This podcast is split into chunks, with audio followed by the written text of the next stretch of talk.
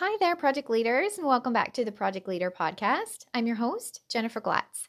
So recently I've been working on cleaning up my email list and, and putting some processes in place to make sure that I'm compliant with the General Data Protection Regulation, or G D P R. And working on this behind the scenes, it really got me thinking about how to manage new standards and regulations on projects. So back when I was running projects in the oil and gas sector, one of the challenges that we faced was around keeping ourselves really up to date on both regulatory and client specifications and controlling the impact to our projects when a new one re- was released. So in this episode, I want to share about the process that we use to make this a little bit easier and to give you some ideas for some best practices to manage and control when new standards and regulations are released that affect your projects.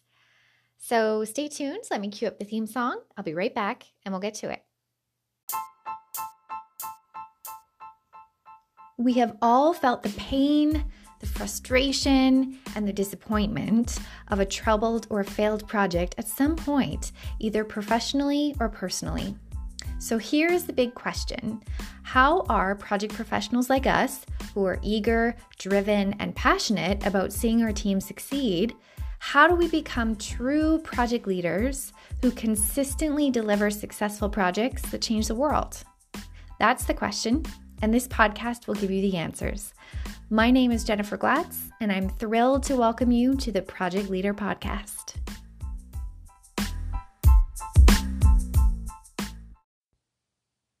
Welcome back. So let me quickly walk you through the process that I was using when I was running projects in the oil and gas sector. So what would happen every time that there was either a new regulatory standard or a new client-specific specification that was issued is that this would be created in the client's document management system. So the very first step in our process was on the client side, where they would record that, that a new standard was available. And the way that we set it up was that every time there would be a new document or a new update in our client's document management system, we set it up so that our own document control received a notification. And we set up a document control matrix that made it really clear to our document control person of who they then need to send this standard to. So what would happen is our document control would receive a notification, and then they would then send a notification to the one specific relevant engineering discipline lead, a, a specific person, with C C to both the project engineer or coordinator and the P M. So our tactic here was to maintain that single point of contact throughout the whole system. So it would come into our, to our document control, and then it would come specifically to the relevant engineering discipline lead. And what would then happen is our discipline lead would review that new standard, and they would fill out a notice of assessment form. So it was a one-page document where they would quickly summarize the change, as well as they would do an assessment for the impact to the project for their specific discipline. So let's say, for example, it was an update to a standard for a centrifugal pump. This would go to the mechanical engineering discipline lead, and they would summarize what the impact would be in terms of the mechanical discipline. And once they went through that exercise, they would then forward this notice of assessment form to the project engineer, which was me at the time.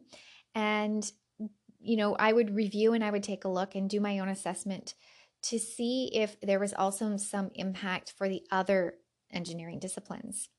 So depending on what the standard update was and, you know, what the what the exact change was, then I would forward it on to the other relevant discipline leads for them to kind of do this exercise as well.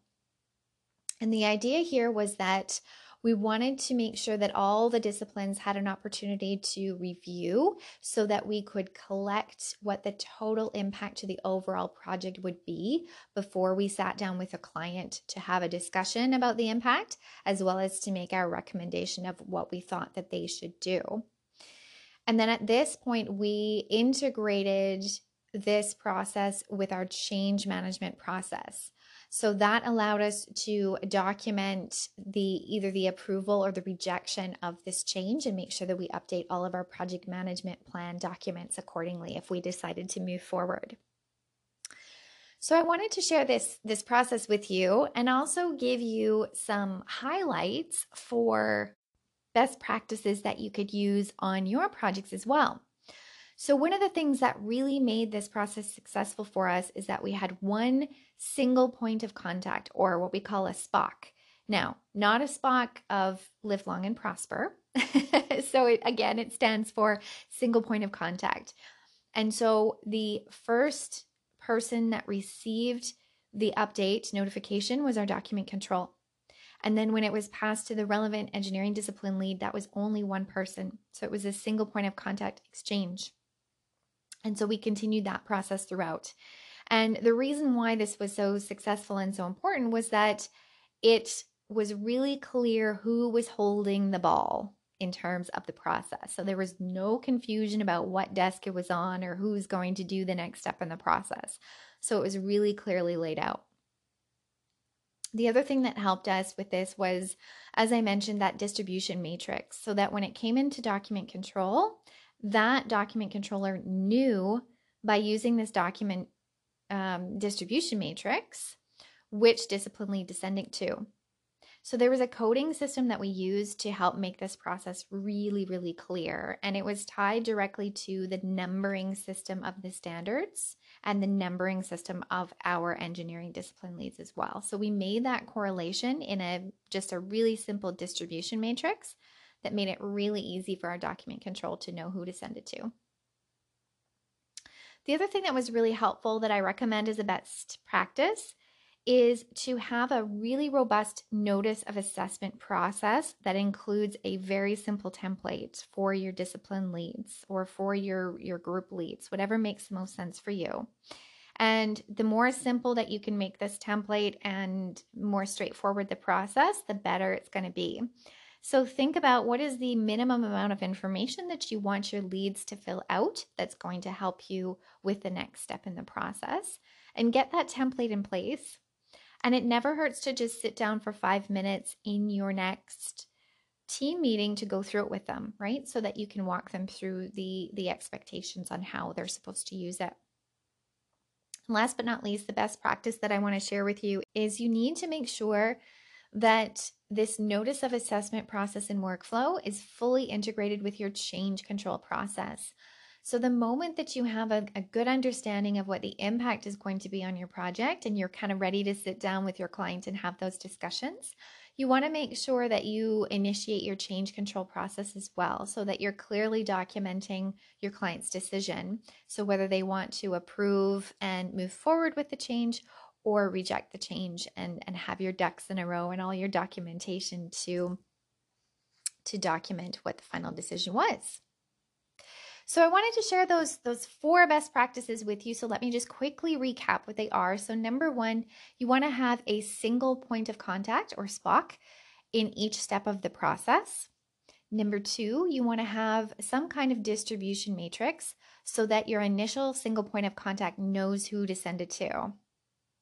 The third best practice is having a robust notice of assessment process that includes a template that your team is really clear on how to use. And last but not least, you want to make sure that this notice of assessment process is fully integrated with your change control process on your project, so that you can make sure that you document the final decision and you update all of your project management plan documents accordingly. So I hope you found this helpful. I would love to hear your best practices around managing new standards and regulations on your projects. So you're welcome to share that with me inside the Project Leader community. So all you need to do is head to facebook.com slash groups slash Project Leader community. You can join us in there and start a conversation with me that way. And I would absolutely love to hear your thoughts on this. I'm sure that there's different nuances for every different industry, so I would love to hear your thoughts on which market segment you are in and what works best for you. So with that, I will close out this episode. It's been a pleasure, and I look forward to catching you in the next one. Are you a project professional who is eager to kickstart your career in project management? Perhaps you've recently completed your education or credential, or maybe you're seeking a career change from a trade or engineering to get into project management. Or even if you're looking for a promotion into a project manager role, and you're looking for some more information on how to reach that next step in your career, then I invite you to join my next live webinar on how to gain a positively unfair advantage in your project management job search. All you need to do is visit K Webinar, that's K for Kickstarter, webinar, dot ProCollab Consulting, pro, P R O, collab, C O L L A B, consulting dot com to join me on the next live webinar that's coming up. Looking forward to seeing you there.